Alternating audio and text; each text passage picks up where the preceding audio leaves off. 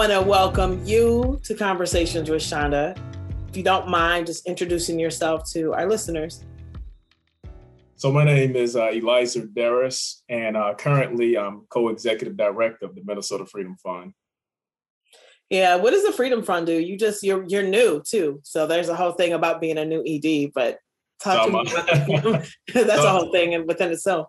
So I'm a I'm a fresh new ED, and that's replete with all of the uh, challenges and all the opportunities that come, uh, you know, with uh, you know such a fresh and new title. So it's it's uh it's it's challenging times and exciting times simultaneously. I'm a ball of of energy. I don't know what energy source is going to be from one minute to the next. And so it's an exciting challenge that that we're on right now to, to take the organization to the next level.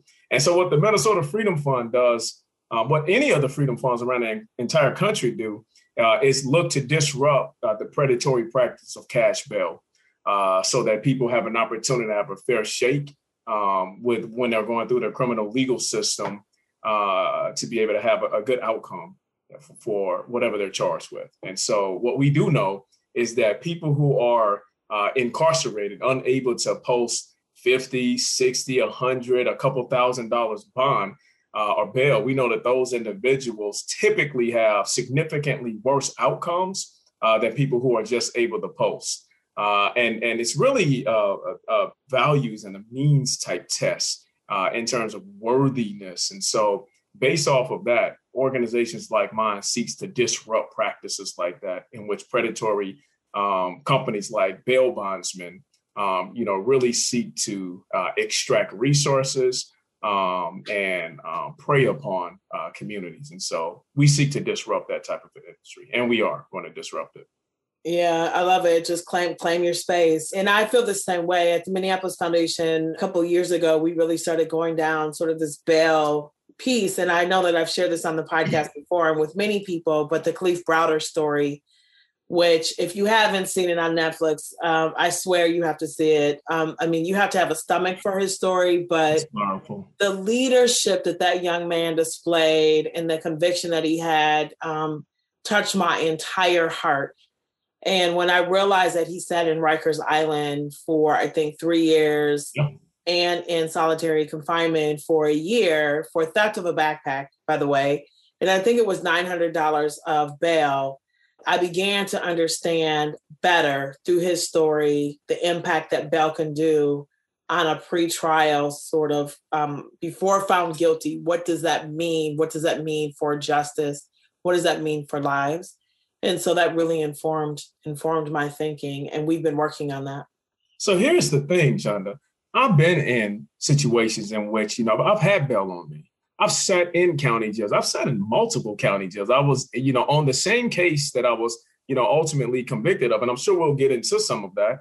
Um, I've sat in county jails in St. Louis, um, up here in Minnesota, and Bemidji, and Crookston, right? I've toured the county jails in Ramsey and Hennepin, and, and they're very, very, very miserable places to be. And it is well known, and I mean well known, uh, within uh, people who are incarcerated that uh, uh, to be in prison, uh, you'll have a better existence, um, more freedoms, and uh, more access to your family than if you were in jail. The conditions are so miserable that that people sometimes seek to get out of conditions like that, even if it means as an innocent person they make a horrible decision like pleading guilty to a crime that they didn't commit people also got to think about their jobs. They got to think about their housing. They got to think about their personal relationships. And so, as you're sitting in these um, amazingly oppressive conditions, you know, prosecutors are coming through saying, well, go ahead and sign this. We'll give you 15 years of probation. You can get out tomorrow, right? Go ahead and sign this. We'll get you sent to the Department of Corrections. We'll knock all of this off right here. You won't even have to worry about all of these additional charges that we then trumped up on top of all of that. You were looking at 50 years, we go ahead and sentence you to three years. You can keep fighting it. It'll take us about two years. So now you're thinking like, okay, I'm gonna sit in these miserable conditions in this county jail for two years and still get 50 years, or I could just go ahead, you know, you know, get my life back on track, take this this deal, and move forward, not even knowing what you're really setting yourself up for, what you're really signing up for. It's a front end, back end cost. Yeah, and they can basically they don't have to tell you the truth, right, about what they're offering you, or do they have to be forthcoming about what they're offering? So in a situation like when they're bringing forth the actual plea deal, they do have to be truthful. Um, you're talking about the detectives. The detectives can use, you know, uh, more uh, more uh, conniving uh, and less than honest tactics. But once the prosecutors come, they have to be completely above board. And so you should not believe that just because the detective said, you know, they were going to work something out with the state, uh, that that's going to happen. Most likely, that's actually not going to happen because they're very territorial. And so, you know, an assistant county attorney is not going to really take too kindly to a detective or to an officer um, attempting to negotiate pleadings when they feel like that's their domain. And so they're they'll they'll take it under advisement, but you shouldn't expect to get whatever that officer offered you. But the cat that's sitting in the, the, the woman or the man that's sitting in it, they don't know none of this stuff. They believe what they're being told, right? And they believe when the detective is saying, like, you don't want to go to prison. I'm telling you, man, it's miserable in there. People are dying, people are doing this. Just go ahead and take this deal and we can get you back out, right? And so, you know, it, it, for people look at facing a lot of that oppression, I mean, the quickest, easiest thing to do is to just take the deal and and get out, save your apartment, save your job, right? I mean, people are thinking kids, about that kind of stuff. Yeah. So the and then the main purpose of bail in the first place is to have a mechanism to guarantee that they will show back up to court. Right.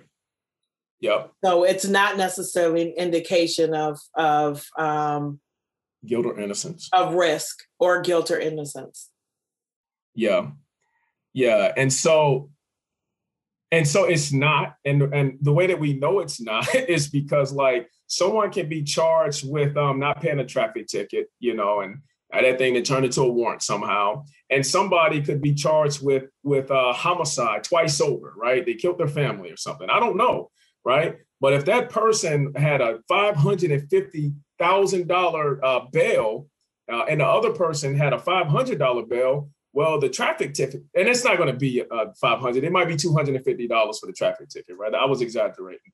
The traffic ticket person, if they don't have that, well, they gonna stay in there. But if the person just so happen to have better means than than, than other type of means, they're going to be able to get out if they put that five hundred and fifty thousand dollars up. Right. So it's not necessarily an assessment of who's a risk to public safety is do you have the finances to get out? If you got the finances to get out, because we are a right to bail state, you're going to get out. If you don't, you're going to stay in. And if you want to get out, take this deal.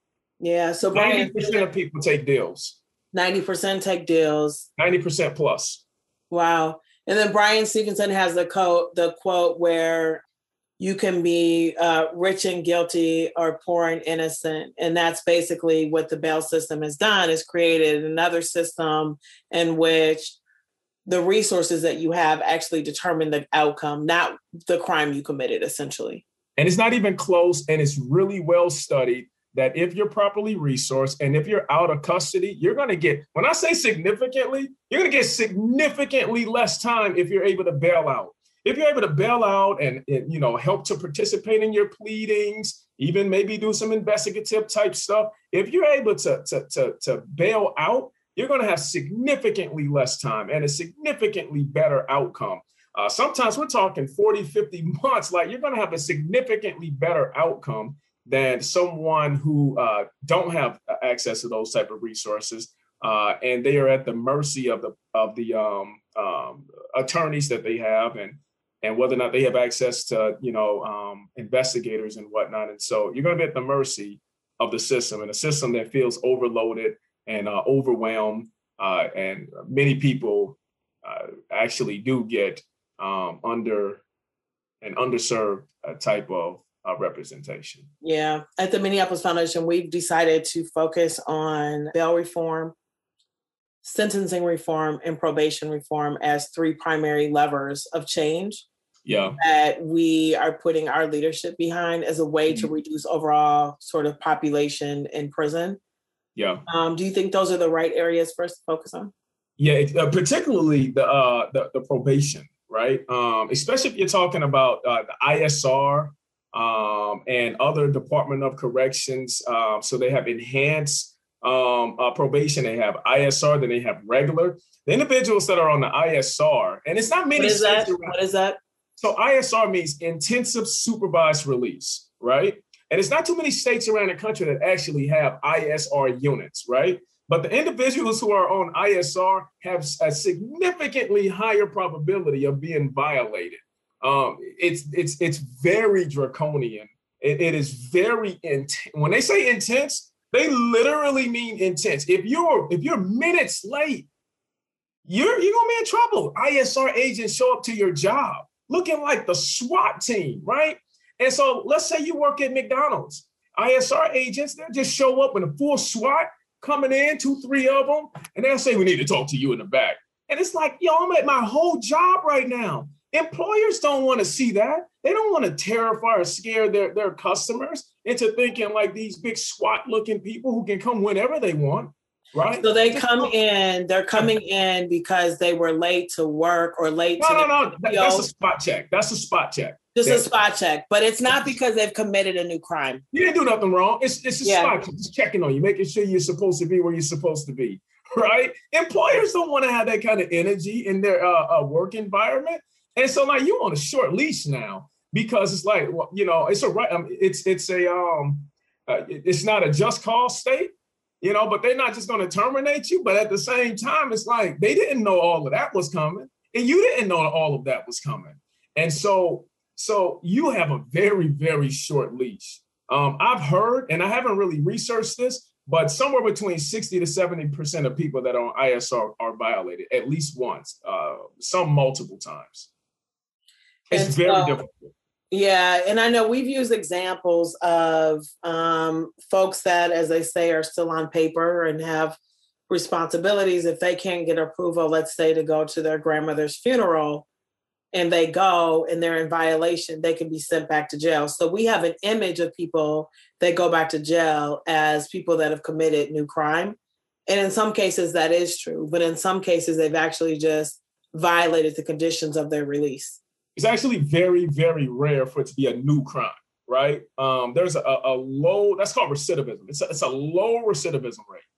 People are being sent back on technical violations, right? Stuff that that that you know when the average person does, it's not even a thing. It's, it doesn't even really matter, right? Um, let's say I did, you know, go to my grandma's funeral, and you know, I I am bereaved, right? Um, this may have been a person that you know, and I might, it might be in Wisconsin, you know, and so just the fact that I went over there, came back a few hours later, I have violated, I will be detained and I will face uh, proceedings. I might get 30 days, and 30 days might not seem like a lot.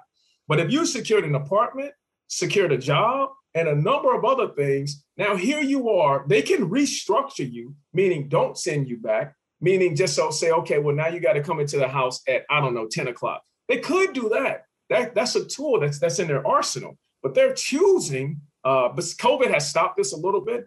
Before then, they were choosing, and they might kick it right back up once you know uh, uh, the COVID crisis dissipates. They're choosing to violate people and send them back for 30, 60, 90 days. And at that time, no employer going to be holding on to your job for no entire month.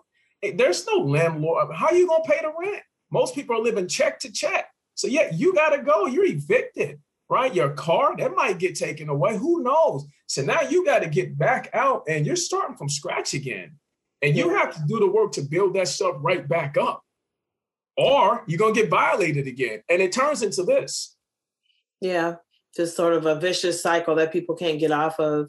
Do you have so the, any, do you have any idea what the impact on the kids are? So I mean, just so again, the agents, not just ISR agents, but any agents really, uh, they can come to your house when they want. I mean, that's you you sign up for them to be able to come when they want. Some of them come at night. And you know, children, I mean, just imagine, you know, I'm a little kid, my dad, my mom, we all watching a movie together. I don't know, Bambi. Who knows? You get at the door, right? It's like, oh, weird way to knock, but let's go check this out. this person comes in and you're seeing your dad being directed, being, you know, emasculated. Um, yeah. It is very in front of the family, right? And and the, the only thing the dad probably would really want to do is say, "Can we go in the back and talk?" You know what I mean? Like because the kid is scared. You got this because they they typically show up, you know, several deep. You got this big, and it's like this is this person's image of their father, of this interaction that's happening. And if anything goes wrong, now the dad is gone, and it's like they took my dad away, mm-hmm. right? For whatever reason. And so I just have an issue mm-hmm. with, well, I'm gonna always have an issue when agents show up to someone's job. I feel like that's out of bounds. I feel like it's totally unnecessary. Um, I feel like it disproportionately happens to people that look like you and I. And if reform needs to happen, it needs to be in a space like that. There is absolutely no reason in the world, absolutely no reason in the world for agents to show up to someone's place of work. Absolutely no reason, unless they believe that something dishonest has happened uh, and that you are uh, harming someone in that uh, uh workplace or that you are doing something uh, uh, less than legal inside of that workplace then I can understand it, right? But to just show up as a spot check, to me, is wholly inappropriate, right? Yeah. To show up too late at night to someone's home that they have family in is inappropriate. It's inappropriate and it's emasculating and it's dehumanizing, right? And so I understand, you know, they, they want people on their toes. You know, they, they, they want people to know at any time we can just show up. Okay, I get it, right? You, you, you, don't know, you know, what hour it's going to come from. So the, the I, I guess the notion is to just be on your P's and Q's at all hours, at all times, because we could just anytime come. Okay, I get that, right? That doesn't make it any less dehumanizing, demoralizing, and embarrassing in front of my family that this is happening. Because really, I just can't. we just talk on the side? You know what I mean? Like, I don't want my yeah. wife and children to see this. I'm trying to read. I don't want neighbors. Yeah, it also doesn't seem to have deterred any sort of crime or reduce. I, I don't know what the point of it is. I guess I don't know what the what the impact has been, other than what you're saying, command and control. It's command and control. Period. That that is that that is the absolute heart and soul of it. Yeah. Um, that's it. That's all it is. Uh, and like I said, even if even if we took off the table the home visits, there's absolutely no reason to go to a, place, a person's place of work. Absolutely no reason. And that's the type of practice that should stop immediately. Yes. Okay. So let me. So then this comes up for me. Like I think we stopped the no knock warrants. Um, how does that factor into um, the the agents being able to come to home? Because it feels like it's a very it's different. Simple- it's different. Okay. Uh, because you're technically. So I can't vote right? Um, I can't vote because I'm on probation, right? And so in Minnesota, you have to serve two thirds of your sentence physically in custody, and you can serve one third of your sentence not physically in custody. And so technically, while we are out here, we're still under the care of the Commission of Corrections. We're just like freely doing it, right? Um, and so the, the level of protections that's uh, uh, afforded to you as a citizen um, the, I don't receive those same. So so right now, um, the the um, agent that's over me because I'm still on probation. There's an agent over me. They can come and search my house right now, just right now. Search the whole house, right? Um, doesn't matter who I have in here, what I got going on. They can just search. A police officer can, um, if I get pulled over for a speeding ticket, they see I'm on probation. They can call the probation officer. With you, they would need probable cause and a lot of other things. But with me, the probation officer can tell the officer, search the car, make me get out, and they can just search it. I lose a lot of those protections. Like you can vote, I can't vote. So a lot of the, the typical uh, protections that's that's afforded to people, um, those of us who are on probation or parole, uh, we're not afforded those protections. Let's talk about how you ended up on parole and on probation. Because we've talked about it a little bit, but I think, I mean, it's such um, it's part of who you are and part of your journey. We had an opportunity to to get to know each other a little bit. Um, you know, and after we talk about this piece, I want to talk about our work with the Police Deadly Force Working Group. But share as much as you feel comfortable uh, about sort of your. I'm just checking to see how much time we get. I know. I mean, tell me. I want to know a little bit because I think I think it's just I just think it's an important for people to have context of what's happening out here. Actually, so you know, a lot of people look at me today and they think like, "Oh, he's an attorney," you know, uh, oh, you know, he's this, and, and and there's all of these preconceived notions of who I am, what I'm about, where I have gone, and what I have done, and absolutely none of them are right, right? Uh, and then um, absolutely none of them are wrong. I'm all of that and none of that, right? And so one of my mentors said to me, they should be able to smell the penitentiary on you, right? Like we should have done what we needed to do at such a level, they, they shouldn't even be able to smell it on you, right? And and um, because I sat up under the tutelage of men in there, of towering characters and towering intellect, some of the best men to date that I've ever met in my life. And I done ran into governors, mayors, CEOs, executive directors, right? Um, you know, shot callers in the streets. And these brothers to date are, are some of the best men I've ever met in my entire life. And they mentored me from a teenager till I ultimately was released from prison at 32. And so the backstory to that is, um, you know, when I was 15 years old, I ran away from home with a carnival. You know, I just I, I couldn't take it no more. Uh, I just I ain't want to abide by no more rules, policies, restrictions, guidelines that my mom was putting down on me. I wanted, I said, give us free. give right? us free. I mean, can we talk about the carnival piece? Did you say carnival? Carnival, carnival. I'm just uh, curious. Well, well, we can get to that later. Anyway, go ahead. Say nothing about no elephants and tiger. it's a carnival. A carnival in St. Louis just came okay. through when you just went with them with rides and games. There ain't no tigers and, and bears and all of that old minus. This is rides and game, not the circus. People be uh, aggravating me with that. Okay, okay, yeah, you're right. I kind of did that. Okay, I'm with you. It's carnival, a right? carnival. Mm-hmm. and I was a concessionaire. Right? That's, that's, uh, and so and so I made a decision that you know I, I didn't want to be home no more. And so, you know, the carnival came to town. Um, and I worked for it, you know, because I thought it was a real, I was 15. I thought it was a really cool way uh, to pick up girls, you know what I mean? And so they'll walk by the game and I could call out to any of them, just call over, hey, uh, you tried this game yet? They come on, what I gotta do? You know, and I had I had fun, I had a good time. And so, you know, um, I got in, I was in summer school because I had failing grades. I was in the eighth grade.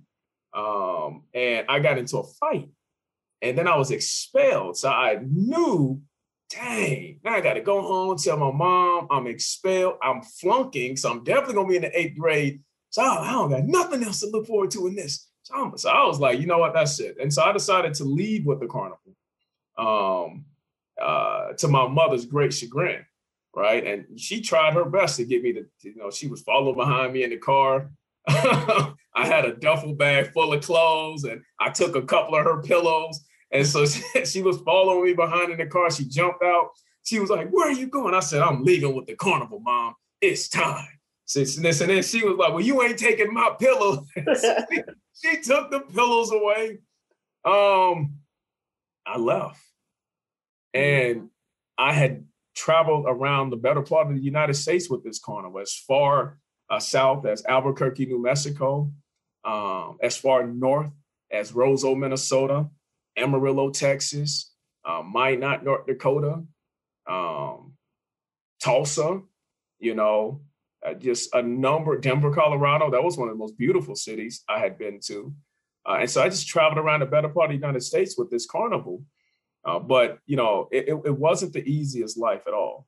It wasn't the easiest life in the least bit you see, um, it's a motley crew of people who would almost never typically have contact with each other, right? And so with us, you know, you had Crips, Bloods, Stones, Vice Lords, right? Who who really geographically would be dispersed, and so you wouldn't have access to these groups, right? Uh, and in St. Louis, it's you're like gridlocked almost. And so I never went to the to the uh, Arch. Uh, you know, you you really don't do all that extra traveling around, even in the city So the, the notion of outside of the city, you never even thought about that. People live and die on blocks, yeah. right? And so now you got these groups clashing. And I found myself in the middle of a lot of that. And, you know, ultimately, I'll, you know, cut the story short, but ultimately, in the midst of one of these clashes, I participated in taking someone's life. And, you know, it was a horrible and faithful decision uh, to make. It was, it was the culmination of multiple skirmishes and clashes between groups of individuals. And um, and, and a man lost his life. And I had responsibility in there you know, for the part that I played. And I then made the decision not to testify against the other adults that was involved because I was 15 and these were grown men. These guys was in their 20s and 30s and 40s, all of them. And so everybody was arrested, but not everyone made that type of decision that I made.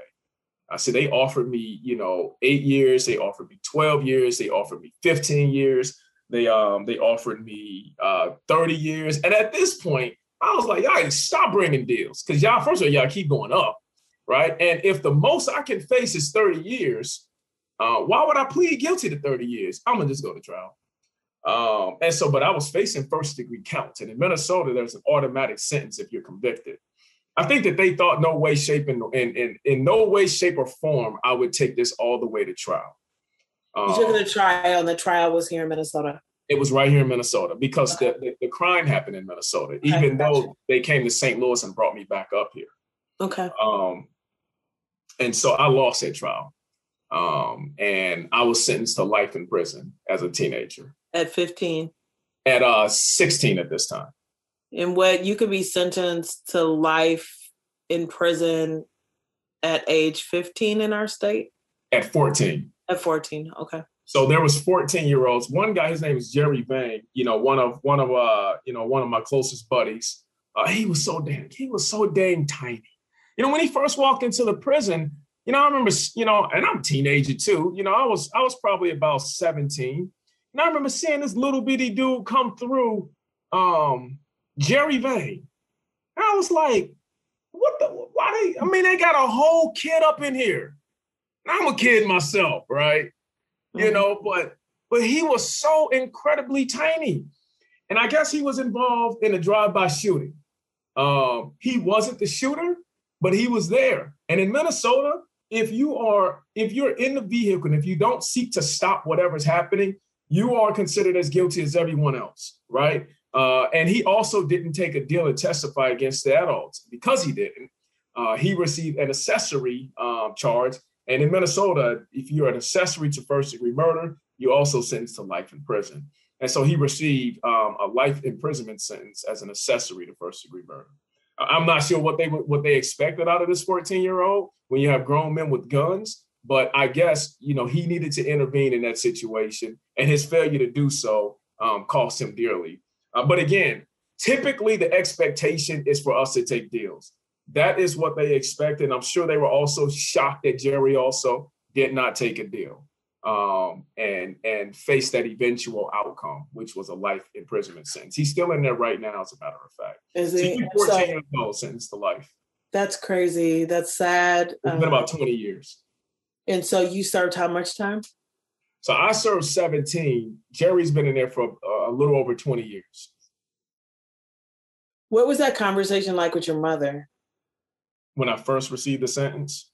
When you first had to tell her you were going to jail. I mean, what was that like when she's, you know, I have this image. I'm a mom of sons, right, of kids, and she's following you with the backpack. She's she's pouring into you, right? So she it wasn't like she wasn't caring for you. Mm. Um, and then now you have to tell her that you were involved in this crime. Did you? I'll never forget uh, well, I didn't have to because the cops did. And I and so I went to St. Louis. I went back home. Um, and I enrolled back in school and everything. You know, I was determined at this point to pass eighth grade. You know, I was gonna just go on with my life, right? And um, no, right? Uh, the the arm of the law is long, and so it reached out and touched me like AT and T. Um, Mom always told us that if you get in trouble with the police, I am going to turn your butt in. She always said that growing up. I mean, always said right?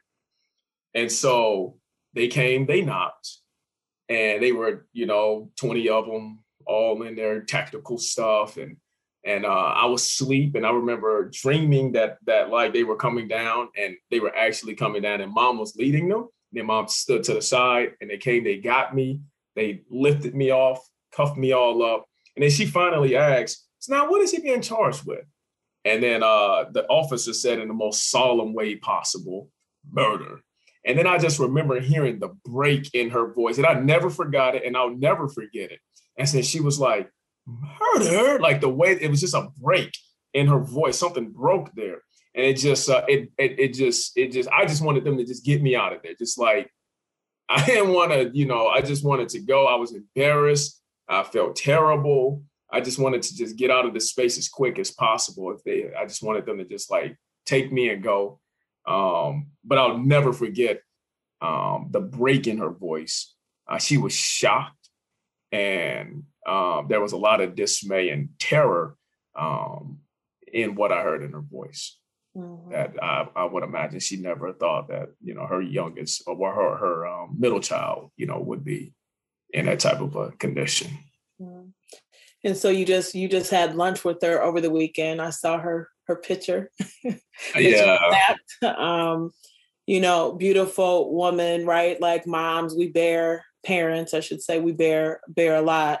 And obviously, you have done a lot in those years. Mm-hmm. Um, and one of the things I think I read, and social media is fantastic for this, is I think you talked about how much time you spent in the library, which is another thing that I think we just kind of have in common. And um, so you spent your time in there getting mentored and reading.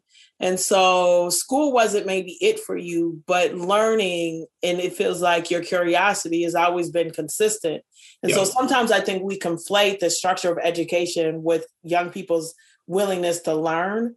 Mm-hmm. I think they're the same thing. And so you go into prison and you are on a path to where you are now, or what now I go into prison and I made sure the prison was feeling my anger. So I mean, when I first went in there, I was on a war path, and and like I was a you know, like I wanted them to feel my anger and my rage. I couldn't believe that that jury brought back a guilty verdict and that like I was sentenced to life. And so I was not a happy camper, and I wasn't pretending to be a happy camper. And so I got into a lot of altercations. Those first few years inside of prison was very tumultuous very challenging and very dark. Those were dark days in my life uh, to such an extent that the prison made the decision that it was going to separate me from the rest of the masses. And so they sent me to a prison called Oak Park Heights.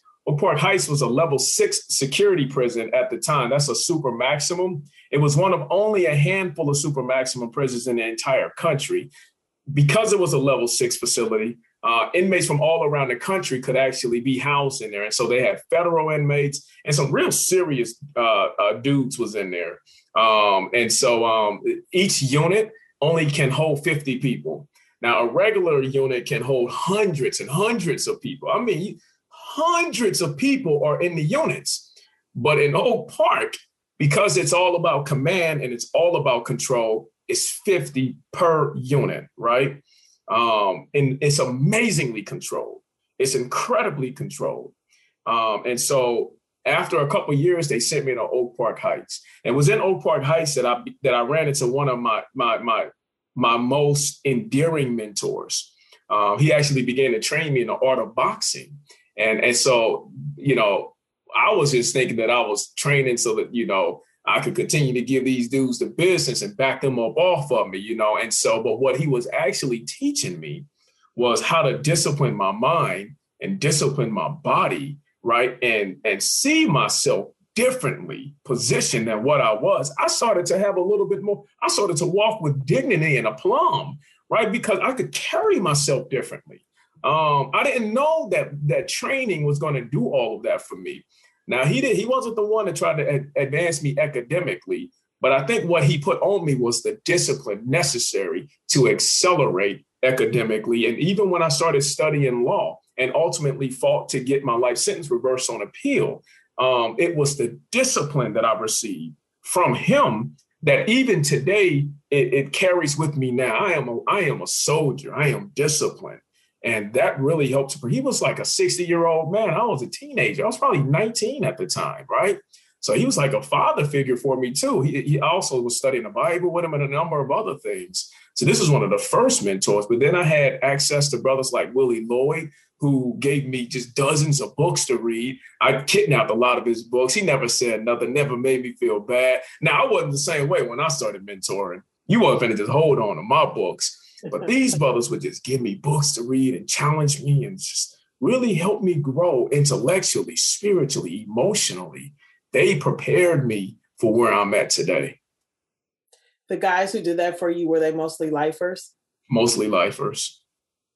Mostly so they lifers. When they knew that was the way that they they chose to give back is to make sure you didn't come back. Exactly. Mm-hmm. Exactly. But I'm coming back and I've come back. I've come back plenty of times. And I told some of them, I'm coming back to get you out, right? Uh, these are some of the best men that I've ever met in my life. And this, this, this community would only benefit by having these type of cat, like towering, well, they respected out here in these streets. They can say things out here in these streets that none of these other people running around claiming to be leaders can say. And like that, people would move right? But but that's because they built rapport with people over many, many, many years inside of there. This is why people wonder, you know, how can somebody like me, right, slide down on some of the brothers out here, and then they say brother Darius to me, right? Young people, they wonder like, how is he able to connect with the people in the streets and the police chief and it's over here. It's because I spent a lot of years in there building relationships. These are these brothers know me. When they needed a noodle or something to eat, they came to me. I provided that for them. Right. I was also elected as the Grand Sheik in there. That's a religious title for some of the so I was I was one of the youngest Grand Sheiks in the country.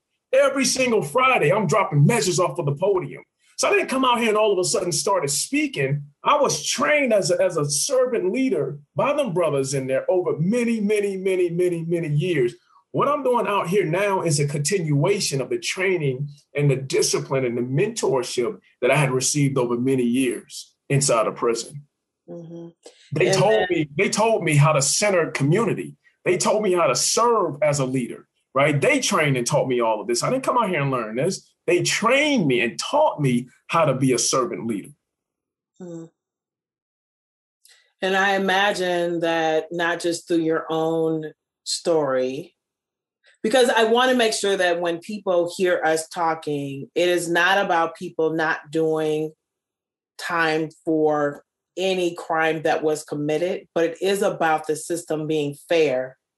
And it is about providing opportunity for people to come back out and be successful. Right? Is that what we're talking about? Is it more than that or is it less than that or well it's more than that, right? What we're so let me take a step back. I got to highlight this. We're not talking about like, you know, the stuff that I'm talking about, we were breaking the rules to do. So, you know, they weren't supposed to give me books. Technically, they violated prison policy every single time they gave me a book to read. Sometimes we would be down there on the galley and it'll be eight or nine of us around a table reading, breaking down some kind of science, right? We might have read a passage out of out of a book. And now we're going to go around in a circle. We call it a cipher. And everyone is going to give their portion of understanding. Each one teach one. That's how we learn. That's how we train with each other, right?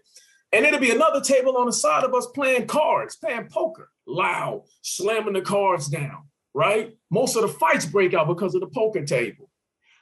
I have had so many experiences in which COs would come up to my group. We sitting around peaceful, just we just got books on the table. And these people would tell us we're violating policy because only six people can be around the table at once. And y'all look to have eight. So y'all got to break this up. I look right over at the poker table. I'm look, I'm, I'm looking at the poker table.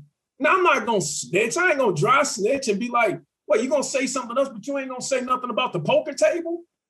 Are they loud? They slamming cards. This is where all the fights is happening. We're quiet. We're disciplined. We're reading books. So I wasn't gonna be like, "Yo, you you gonna say something else, but not them."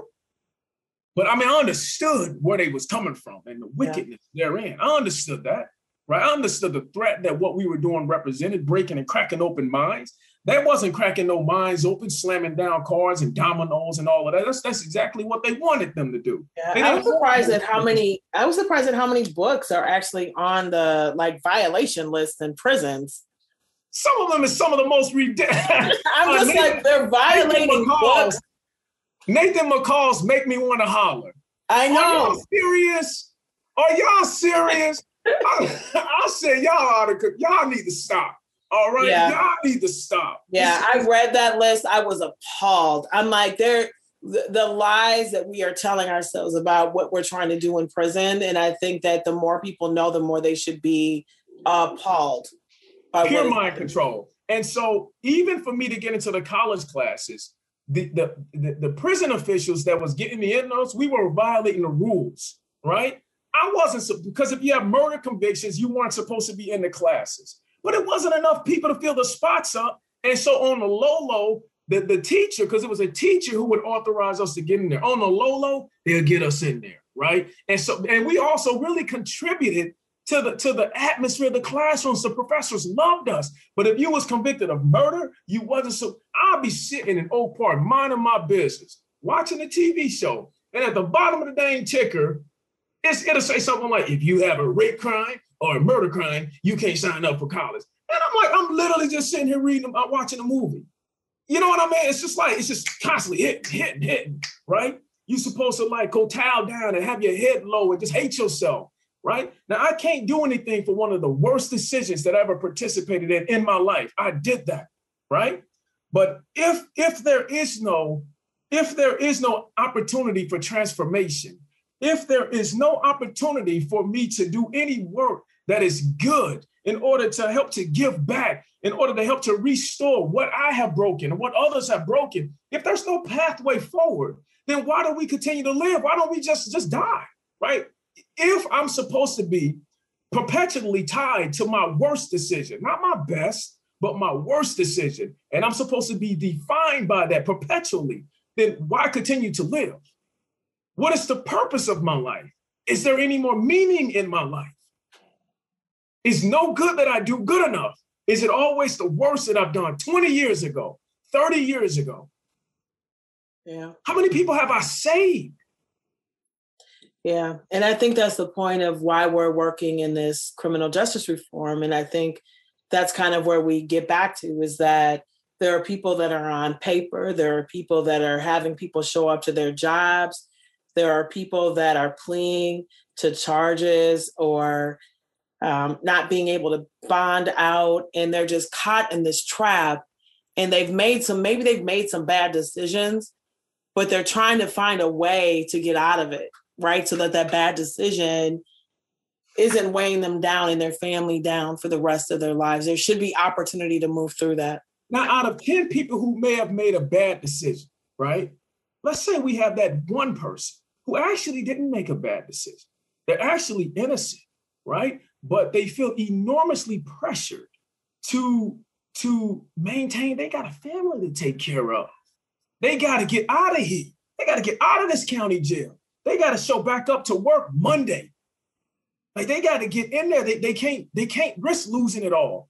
So then, yes, they're gonna take that that probation for 15 years. Now we got a probation cap now that many of our or that many of us have worked. You all helped have worked in coalition to put a cap of five years.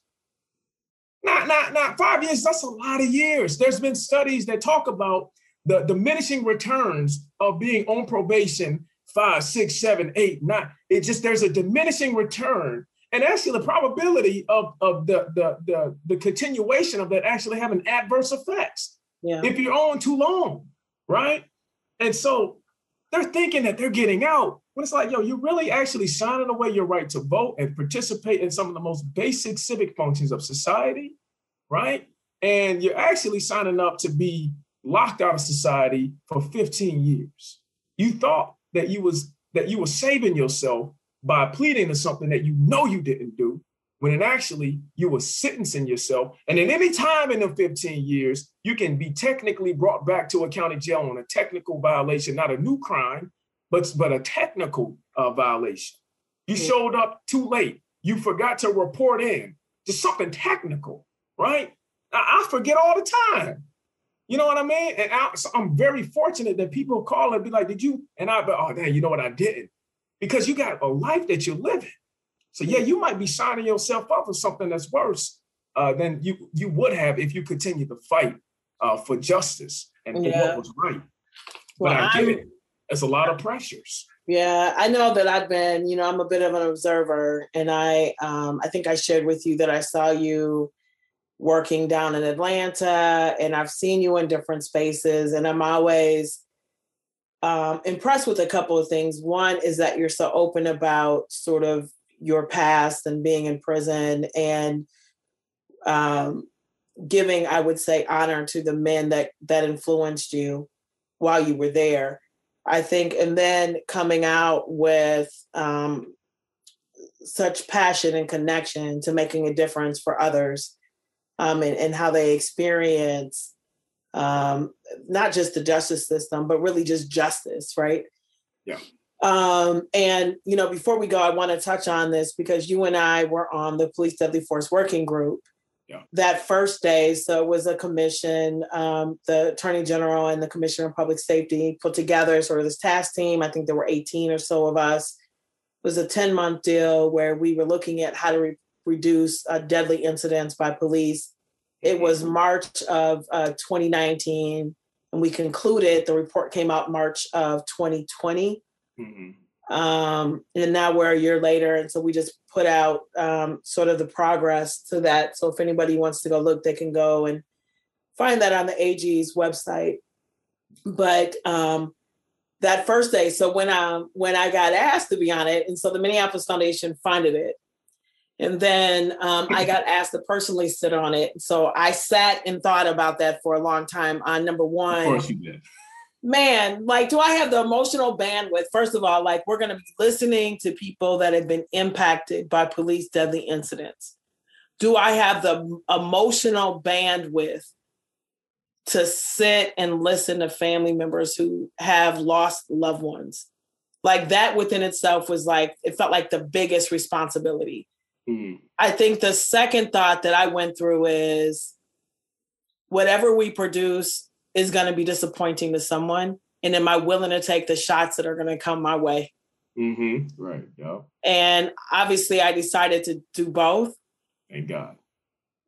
Thank god right? But then that first meeting i was really about to just backtrack. And i felt that energy. I, I, I felt what was happening in that moment I, I wanted to make sure that i touched bases with some of y'all because i knew i was going to need y'all yeah yeah, so the first meeting we we come in and there was a group of what 40 yeah people yeah. that just protested the mess out of that table for shut three that, hours. Shut that whole one down. shut it down. I was good until one of them stood behind me, and then I had to go a little north side. I had to get a little north side. Like you can stand in front of me all day, but you got to get from behind me, because that that's you know I'm gonna have to. You gonna have to get in front of me. But I I just sat there because we're here for them. Yeah. And the way that change looks like when you are doing it from within looks different. And to have your community kind of look at you like you're selling out or you're like dealing with the devil. Like, I mean, there was just something that was creating just like great angst for me. Yeah. That particular day. I'm glad I stayed with it, but man, that was just that was one of the hardest days I've had yeah, it was it was it was it was intense. But uh, you know, I run with that crowd. so I was, you know, and so it was really intense. They were looking at me like, why are you here? It's like, but I was there as a function of ACLU. You know, we wanted to make sure that we as part and parcel to these discussions. It's very, very, very fortunate for this community that you was there as well. I've watched, you know, I was impressed and actually motivated by it. And, and I look forward to the day in which I'm able to carry myself with the type of dignity and with the passion and with the vigor and be able to speak in like the very clear and cogent way that you were able to communicate very clear idea. It was, it was, it was almost mechanical, right? I don't, I'm not trying to, you know, but it was very methodical. That's a better word. It was almost methodical when you began to speak. So you would listen and then speak methodically. And I think because we all knew that whatever you was going to ultimately say was going to be pretty reasoned and weighed. I think people was as soon as you started, people would just like key in and hope that like you would, you know, land closer in. And so the role that you played to get us past so many um impasses, right? And and to prevent because you know I was I was always you know ready and willing if if if, the, if we gonna bring this fire, then I'm, I'm I'm gonna bring the fire, right? And so they always knew my energy was I was always ready to go there if they wanted to go there, right? But we needed to be able to continue to move because we are on we're all on the same side in some matters of speaking, but we're coming from different perspectives here, right? Yeah. And we needed to be able to be functionally moving forward. And I was just really grateful on so many occasions that you were able to help navigate us through really, really difficult areas of discussion, really difficult, um, in which sometimes we, uh, I remember that time when we just had to take a break. We had to take a break. It got too hot. I was hot. I was hot under my collar, you know, and, and we just, we needed a break. And then I saw you and the judge and a few, I saw y'all uh, uh, caucusing right? And I and and uh, prosecutor, uh, the county attorney, I forget the name, because we was at another point in which we we wasn't seeing it the same way, and I wasn't willing to do too much moving, right? And they wasn't willing to do because we're all thinking we're taking major losses here, and so to be able to work these compromises out and to watch you do it, it was very instructive to me, and and, and I can't tell you enough how much I really do. Um, history is going to record how valuable you were to that process. Thank you for that. And, yeah, that and, was a that was a good day. And yeah, we caucus. They're like, why don't you trust me? I'm like, why don't you trust me? like, I mean, why don't you trust us? Like, there's a community voice. But I think that, you know, we did. We caucused right at the Minneapolis Foundation out the door. We came back in, like, we reached an agreement. it I was, was like, what? And, uh, and uh, I was like, what? And then the uh, lobbyist was like, what? so like we we like this, you know, and so and it was it was a it was it was reasonable. I wasn't, you know, I couldn't get everything I wanted, and they wasn't. We all didn't get everything we wanted, but we worked this thing out. And if you notice, there wasn't too much thinking that had to be done, you know, with the legislature in the last session. Why? Because we did all of that. We fought them battles and we fought them things enthusiastically and with vigor. And so what they ended up doing was implementing what we came up with.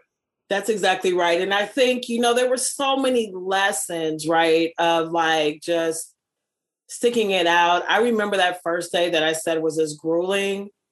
And, um, and it was long man, it was long. I just felt all kinds of offended. I felt all kinds of compassion. I mean, I, there was just a range of everything. You're like, and I remember hours, man. And I remember when we took a break, and then one of um, Tashira, who was protesting, as I walked by her, I looked at her, and then we gave each other a hug. like you've been screaming at me for three hours, sis. Just give me a hug, right? So we like hug each other and we move along. But when I'm looking at what's happening right? And I know this is this is a broad sweep, but you have people that won't sit at tables with people they disagree with. And we basically sat at a table with people that we probably wouldn't even be with for 10 months. And we've made a lot of progress on that one thing, right? And being able to stick with it or being able to say, look, I'm willing to compromise to some extent, but you know, but there are some things that I'm I'm not I'm unwilling to move on. And so you know tell me your thing and let's let's figure it out and us be able to move in a room i think was a really important lesson that i i understood and i know the importance of it it's not like it doesn't happen every day but in in issues like like this that is so polarizing yeah, to be around the table we were around the table with 60% law enforcement basically yeah but we had firepower like you know we had some strong we had strong energy on our side too. And so uh, we, yeah. while we were outnumbered, like I said, when you spoke, all sides listened uh, because it was going to be fair and measured and, and all of that. And so, and so, yeah, we had really, we had the right people. I'll say the community was really, really well served uh, by having us there. You know, uh, Dr. Tyner, um, um, Dr. Um, Lewis, uh, yeah, Brittany Lewis. You know what I mean? They were really well served by the brilliant minds who were you know, we were stewards of our community inside of those those very difficult discussions, and and like it was difficult, you know, because you know we have to hear testimony of anguish, testimony of family members, you know, that'll never see their loved one again, and, you know, then all of the technical testimony. Then we would have to go and and you know decipher through all of that stuff and come up with meaning, and then come up with policy based off of that meaning. And so it wasn't yeah. the easiest task. No, it wasn't. It wasn't. It was worth it. It felt it worth great. it. And I was glad to to be with you. I witnessed you be pretty excellent at that table too, by the way. I tried to I tried to be a poker and a prod. I'm like, you know, I can move all sides, and then you come out with like and policy HR 2050. you like have all the policies down the pad. I'm like, oh, okay, this dude's studying. I can just I know human behavior no. Um, you know, I can talk and I can listen. I'm observant and I can pull it together. But I, I do feel like that's that was just. I'm a legal beagle. I'm gonna study up on it. You know what I mean? You yeah. ain't be able to say it, right? So I am a, and so that goes back to like even when I was in. uh I know we got to go. But yeah. Like even even when I was in prison, you know, I started studying.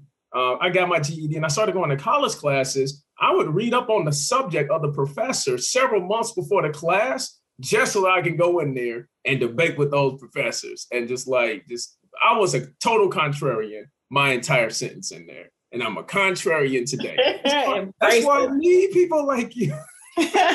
I love it though. I love I love all of, of everything that you're bringing. everything uh, brought together. You know, I'm just not going to be trying to do all of that. I'm going to be providing that, that uh clashing force. But we need to we we need bridge builders we need people to contextualize and we need we need you know uh, people who who got access and spaces and places that other people don't people like you and i are now getting access deeply into helping to create policy reforms we're bridges between a lot of the energy and efforts that's, that are boots on the ground we help to translate that into actual policy that is actually implemented. And so we're all in uh, operating in our capacities and serving these roles. Yeah, it's one of the, I guess as we close, one of the things where I think about when people are like the activists, and I'm like, you know, there's activists. Um, I feel like activists are taking on, I'm not even gonna be able to articulate it at this point, but there are people that are protesting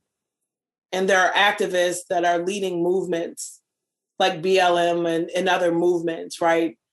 There are mm-hmm. activists that are activating within organizations and institutions and really yep. pushing change. Yep. There are activists that are working on policy level. Like I really invite people to look at who are the change makers. Come on. And the way that they deliver how they do change might be different. Right. Because I think that as especially as the broader community, the white community is looking at how they can be allies, Mm-hmm. I think they are. Um, I would not. I would look at all of the breadth of what people are bringing to this work right now.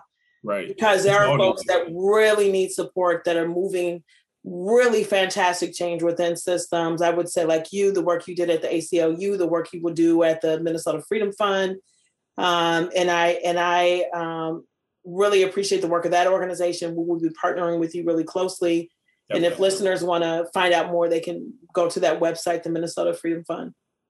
Yep. Dot org. Yep. Definitely. org. Absolutely. Well, I appreciate you. Thank you for uh, having this conversation. This, this was painless. I was all scared. I told you I don't know why. Hey, uh, you know why? I seen you and uh, I ain't want none of that energy. You know, I've seen you in operation. I was like, oh God let me study up. I don't even know what to study. She won't even tell me what to study. No, because I wanted to be just like this, just free flowing. I wanted to be about you. I just like to prompt questions and let people talk. That's what's up, and I appreciate you. I appreciate all the work you're doing. I look forward to having you know you know a really long term partnerships with you and and just being excited to see you in space. And and I when I see you in space, I know everything is all right. Good deal. Back at you. That's Elizer Darris and our host, Chanda Smith Baker. And once again, if you like what you hear, please follow us from wherever you listen to your podcast. To learn more about the Minnesota Freedom Fund, visit minnesotafreedomfund.com. I'm Sue Pak Kienitz from the Minneapolis Foundation. Thank you for listening to Conversations with Chanda.